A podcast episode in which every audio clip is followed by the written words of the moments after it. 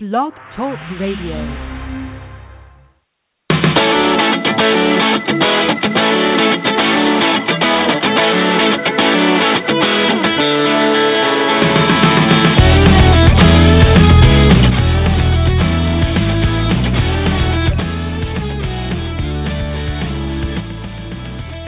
Hi, and welcome to the latest Outlook podcast. It is, my goodness, it's the beginning of autumn. This podcast is brought to you by AT&T, mobilizing your world. Jim, it is it's uh, the first podcast of autumn. I cannot believe how fast this year has gone. The summer seemed to fly by. It just it, it feels like just a couple months ago I was at, at the Super Bowl. Well, that's what happens when you get old. Everything seems like time flies by. Um, which is actually true. They've done studies that when you're younger, you have fewer sort of experiences. So everything's the month between Thanksgiving and Christmas. When you're a kid, it seems like it takes forever. When you become an adult, it's like, oh my God, it's it comes and goes. So, but we don't. Well, we're having summer in, kid- in California. There's uh, it is really hot right now, which is people don't know that September is often the hottest month of the year in uh, Los Angeles. So everyone else is cooling off, and we're heating up. Yeah, well, a couple of weeks ago, I had uh, football games canceled, uh, high school football games canceled because of the heat. In California, you can't play if the heat index is 95 or above. And on, uh, we've been told by our assigner that on Friday we may have the same thing. So, it's it's crazy. The, the drought continues, even though we get uh, some days of cool and and rain. Um, but you well, know, you're going to be I- doing. I- uh, I'm sorry to interrupt, but uh, Cyd's uh, official. He's getting his first college game on Saturday. Now that's in San Diego, so I don't know if it's inland though. Might it have the same problem with the heat? No, I don't think so. I think it's I, I think it's it's well, it's a little inland, but I, you know, San Diego is often more temperate, and I don't think that that that college has the same rules. I I I don't think it's going to be an issue, though. It is a 1 p.m. kickoff, so we'll see. But it is. I'm kind of, kind of I'm excited and nervous. I've been going through all the rules, and I'll tell you, this the NCAA rule book is so freaking long. There's so much to know, so many exceptions, and this and that, and um, So this is But, JC. um, now, do they they use the same rules as the NCAA? Yes, with yes, they do. There are there are a couple different points of emphasis. Some of the mechanics are slightly different, um, but and that's that honestly officiating that is at least half of officiating, maybe even more. Is just is the mechanics. You you could get by knowing uh, most of the rules, but if if you know if you don't know the mechanics, you're in big trouble. And the mechanics is you know essentially where to be, when to be there. You know, I'm a line judge and on a pass play, I'm holding that line. I am not dropping down the field until that ball is thrown and out of the quarterback's hands and and we're on our way. So and and knowing, you know, on a punt return, you know, I I have to move down the field 10 yards and have to start backing up and I have a I have the goal line. So it's like it's it's knowing all that stuff is actually almost more important than the rules. Well, explain to me one rule that's always confusing because it seems like it's called differently at the college and the pro level, and that's quarterback throwing over the line of scrimmage, illegal forward pass. Uh, what is the you know what the NFL rule is, and what is the college rule? Because I've seen plays where I think the guy's over, but it's a different rule, and depending on the jurisdiction. No, I think it's the same.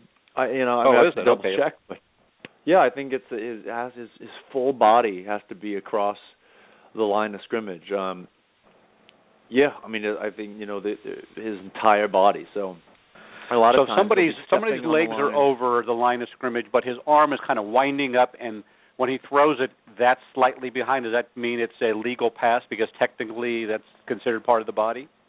Yeah, well, I mean, at at the point of release, I think that's that's the important part. And um yeah, if his butt is in the backfield still, he's in the backfield for, you know, Oh, okay. often when you're running, you'll have one foot well behind the body. So I have to double check. Listen, a lot of these, a lot of these.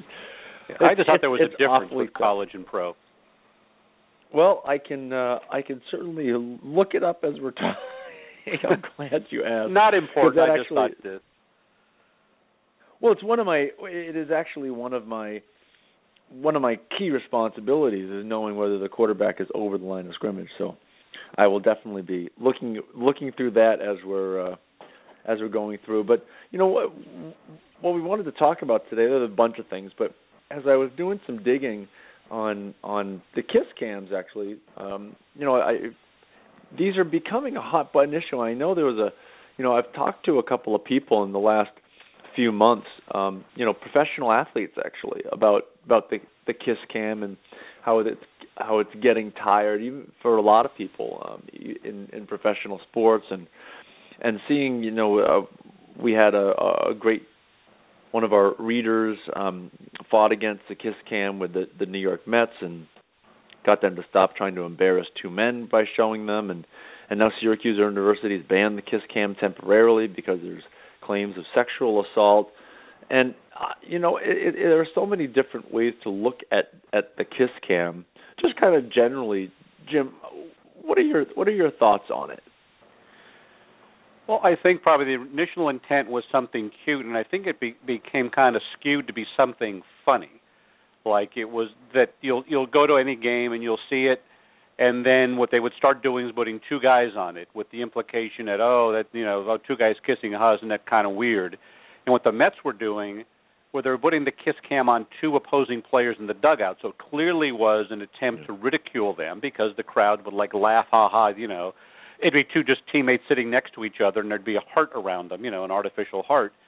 Um, and so this Eaton, this uh, Mets fan, straight Mets fan from New York, started documenting this all the way back in like April, and was posting all the time on Twitter about it, and got some other writers to do it, and the Mets ignored him. They just kept doing it, and then he contacted us, and in the meantime, in contacting us, he had contacted the Huffington Post, and we're, they were going to do a video with him, and they called the Mets for reaction, and me, the Mets said, "Oh, we're stopping doing that." I mean, which of course was just because they didn't want the attention, but it really is kind of in 2015 this idea that you you think you're making fun of somebody by pointing out two men together.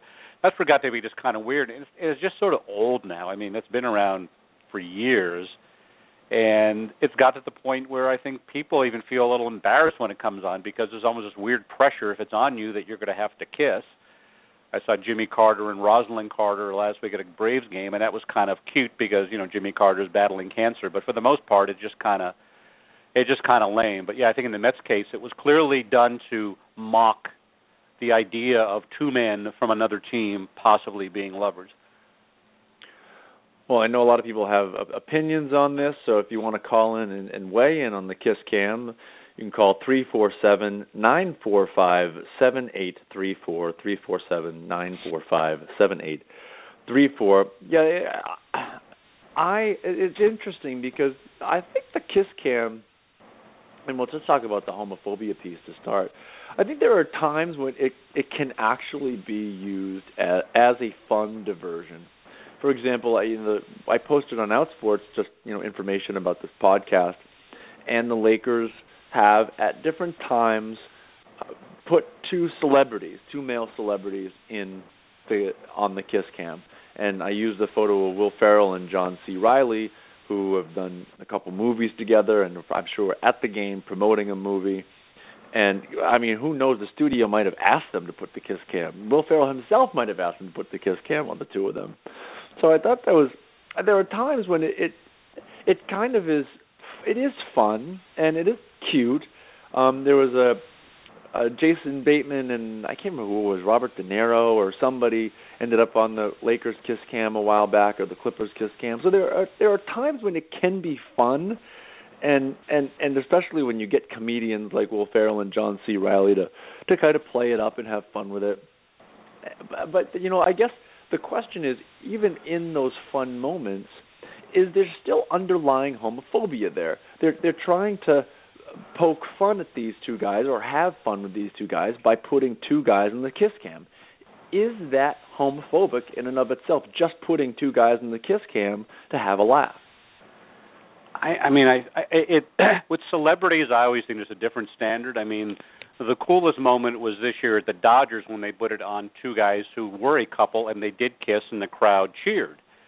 And that was seemed like it was a genuine moment and it seemed that I'm not sure if the Dodgers knew this was a couple, but it didn't seem like these guys felt ambushed in any way, and because they were a couple, they kissed each other.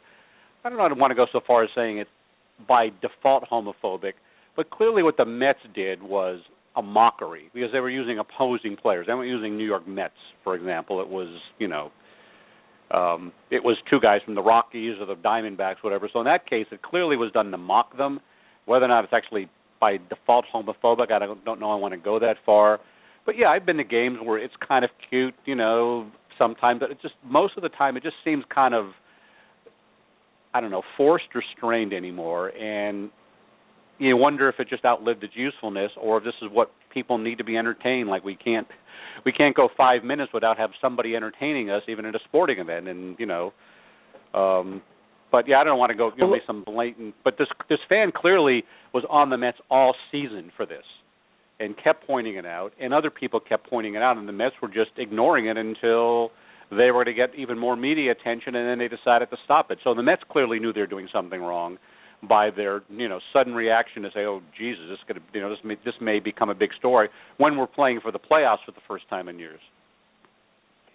Well, yeah, I don't know they they they knew that it was wrong, but rather that they knew that it could cause a problem for them if, yeah, if yeah. they keep doing it, despite the repeated repeated requests. So, yeah, it, well, the the Mets case is is particularly interesting because it, you're right. It, it is more clear cut. It, it's not having fun with a couple celebrities in Hollywood. It's trying to make fun of the St. Louis Cardinals and using homophobia to do that. Yeah, so that's. I mean, there's certainly there are more more nef- that's a little bit more nefarious in nature. But what about you know just the the kiss cam in general?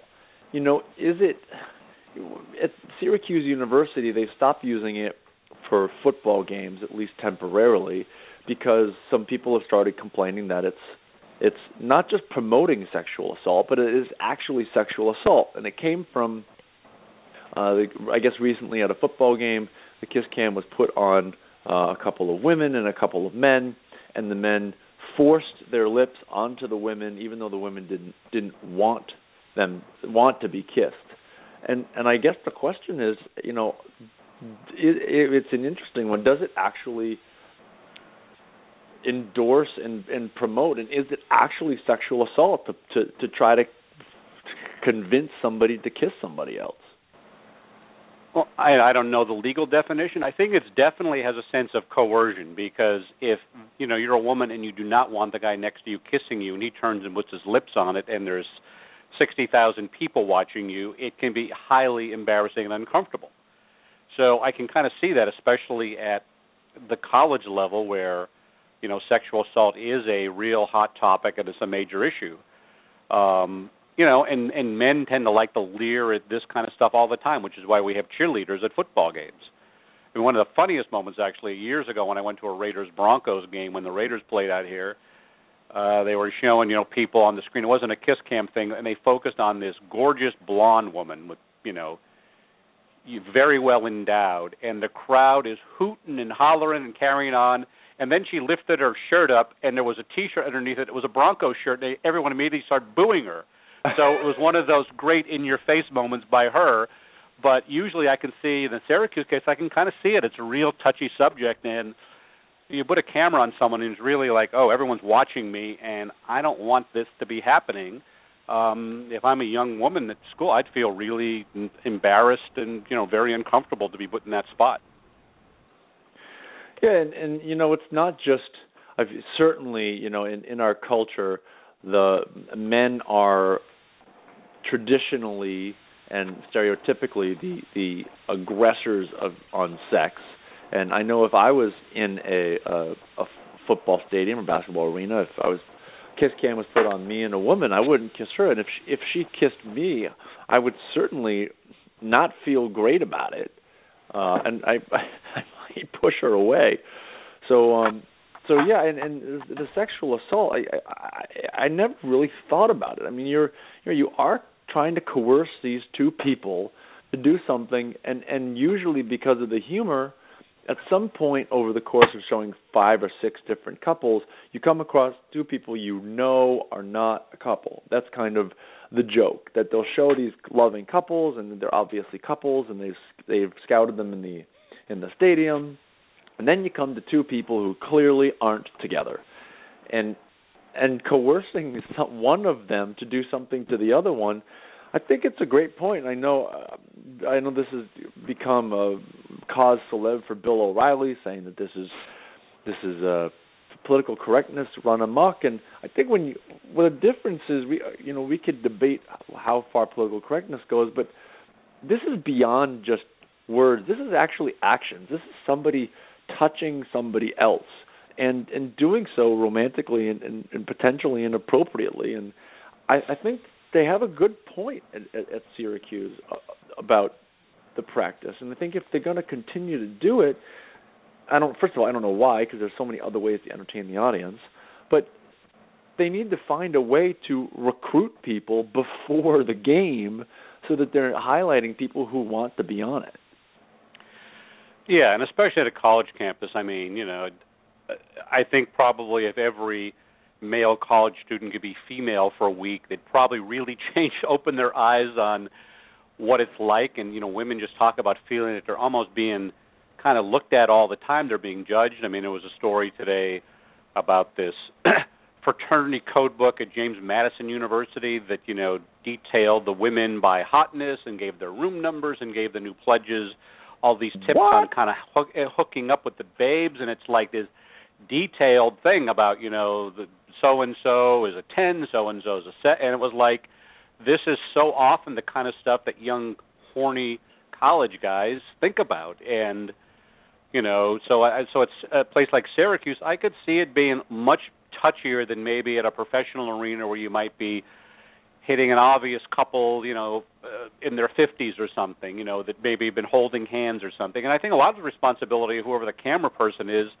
and who's directing them to you know to do some scouting before you know you know the camera's going to come on at this break of the third quarter. Well, maybe start looking in the crowd and see if there's already a couple there. Clearly, is a couple. That's who you focus on. I mean, it's it can't just be a random thing of just turning it on and whoever two people are sitting next to each other.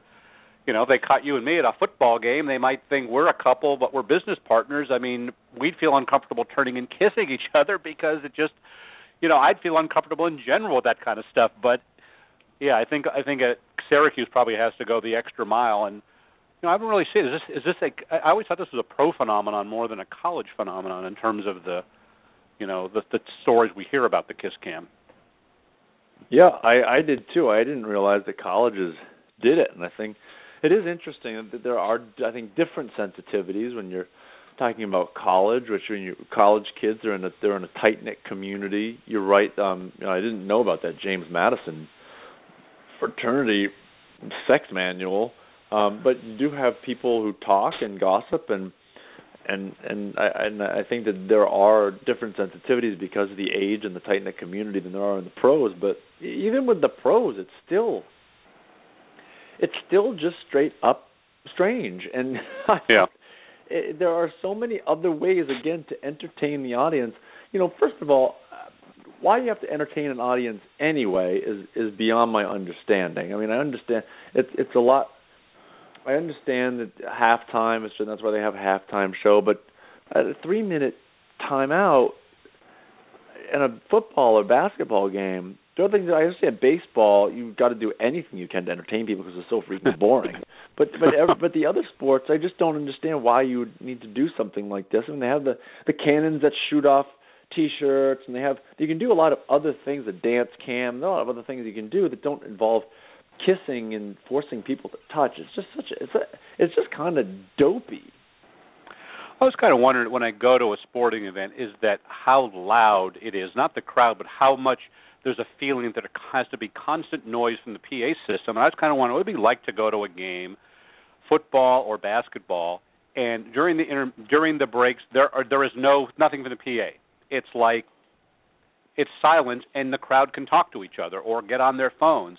It would probably be so disorienting to people because we're so used to being prompted.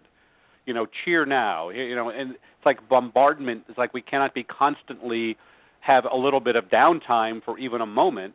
And I know when I'm watching a football game, if I get involved in one, you know, I'll watch games with Dave Kopay and commercials. We turned the mute button on and just talk to each other because it's sort of a way to get distracting. Because to me, the game itself is so exciting. I know what you mean about baseball.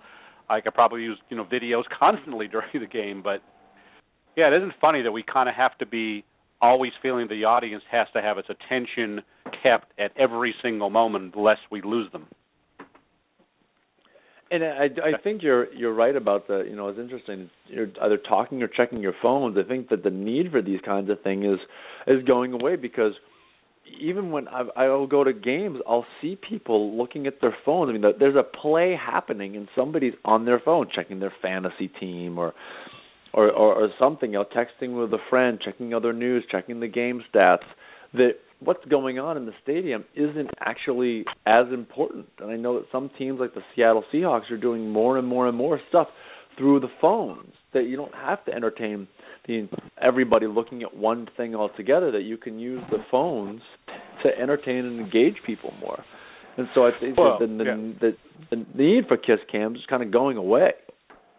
Yeah, especially in the era of fantasy football, how big it is. I mean, you know, I think everybody's checking their teams or they're checking the NFL red zone or something, but yeah, I do think I just has has a feeling that it's becoming something that's sort of outlived its usefulness for the most part, or if they're going to do it, it needs, like you said, to be a little bit better planned. How about knowing ahead of time, hey, here are the couples in section 15, and here's you know one in section 20, and they've been you know kissing each other or touching each other, so we can put the camera on them. Or if you see a male couple that clearly is comfortable enough, you know that that could be something. But I think the Dodgers one this year is one of the few that actually people said, "Oh, that was really kind of cool" because it just seems spontaneous and authentic. Well, yeah, you can you know you can have people sign up for the Kiss Cam and then you know have have an usher confirm with them that they want to be on it, you know, so that friends aren't trying to you know prank a couple people. There are ways to do it that just that are not that that aren't going to elicit the concerns of sexual assault and homophobia, which I think frankly are legit and they're things that I hadn't really thought about before. I think that's the way a lot of this stuff is. People just didn't really think of it before, and I'm I'm sure with the Mets, you know, when these first complaints came through about homophobia, they thought, ah, whatever, and then they, you know they get a phone call from uh, Huffington Post, and they're like, shoot, you know, maybe we just kind of missed the mark on this one. And so I imagine the I I I think you know the more we think about it, the kiss cam just kind of kind of go away. There are other ways to entertain people. You don't need to embarrass people with a kiss cam anymore. Yeah, and I thought it was cool that the Mets fan was not himself gay. It just it just struck him immediately as something that he thought was homophobic, and he began this season-long campaign that you know finally ended. Uh, you know, good for him, and the Mets will be in the playoffs, so they have they have more important things to sort of focus on now. yeah, I'm not the most PC person in the world, but I just yeah, I think I think it's time for this stuff to go. Yeah. Um, one other story that we wanted to hit on this week is the uh, high school football player who wrote an anonymous story for us about why he stays in the closet. And Jim, why don't you just kind of talk about how that story came about and and what you could tell us about this young man? Well, he wrote to Outsports just sort of talking about how the fact that he feels that he's not able to come out, he lives in the deep rural South and so I simply said, "Would you like to write something first, just to see what he had to say?" And he wrote something that was really so eloquent and well done that I then began a process of identifying him because we one thing Cyd and I always do if we do anonymous stuff, we have to know themselves this person's real and um I I you know verified it. I've talked with him and um his whole story which you know which is basically we tell so many positive coming out stories that we sort of have to remember that there's still a lot of, especially teenagers, that are not in a position. I mean, he lives in a very small town, very religious. It's in the Bible Belt of the Deep South, and he does not think he can take the emotional abuse. He he's he's told his sister, uh, uh she's fine with it. His parents basically prayed with him, and then they've never spoken about it. And he doesn't feel in his situation in his tiny town that he would be accepted um, and it was a story about how he said that you know he, the next time he writes for Outsports, he wants to be someone who's on the other side of the closet. And I've already got him in touch with um, uh, you know Bobby Petrino Jr., the son of the Louisville coach, and he said he's gotten you know emails from people already because of the story that really made a big difference. Because he just feels isolated. I mean, he doesn't know anybody else in his town who's gay. It is a really tiny town, and you know he's a Bible study leader, and I just thought it was an important story for people to see that there are still a lot of you know young kids, especially who would want to come out, but they don't feel they can. And you know, we, you and I have always differentiated them from pro athletes who we feel at some level can come out, but you know, I can you know, I can see why this young player is not ready to. But I just thought it was an important story, and he told it so well about feeling imprisoned in his closet and wanting to reach out, but just not feeling that right now he can kind of take what he feels would be not physical abuse because he said I'm a big guy, but emotional abuse.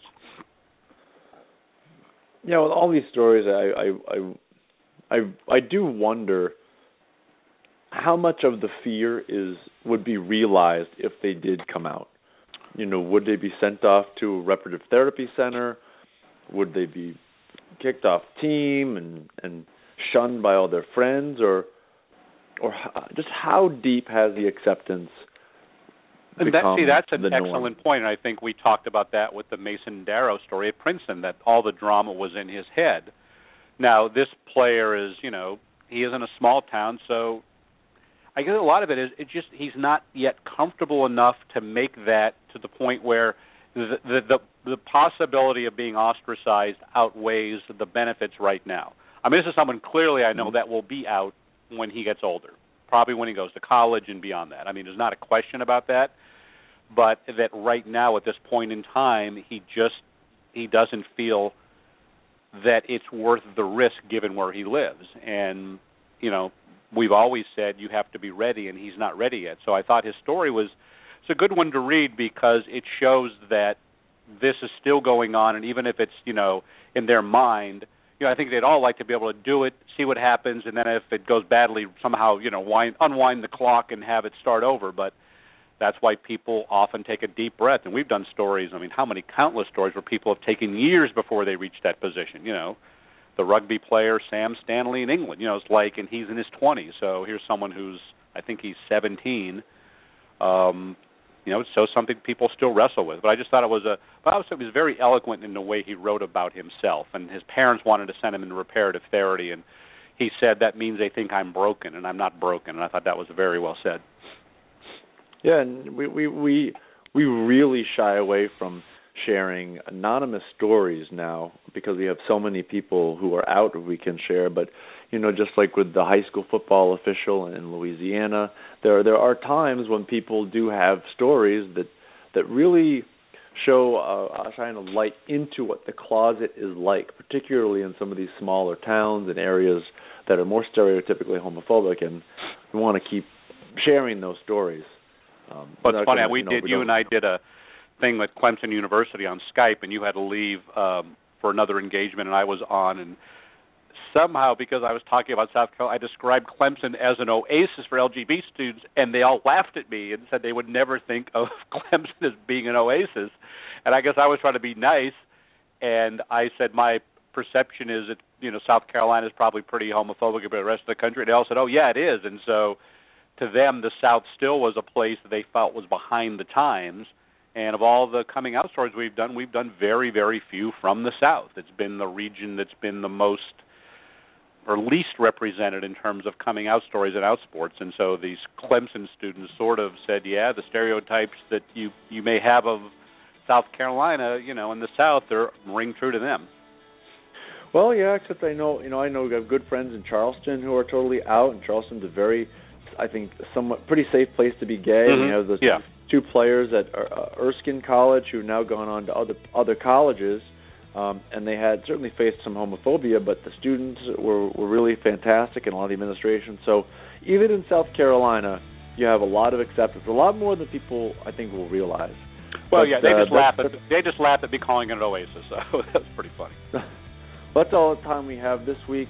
The podcast was brought to you by AT&T mobilizing your world. Ditch those other carriers. Go to AT&T. This is Cyd Zeigler for Jim Buzinski. We will catch you next week.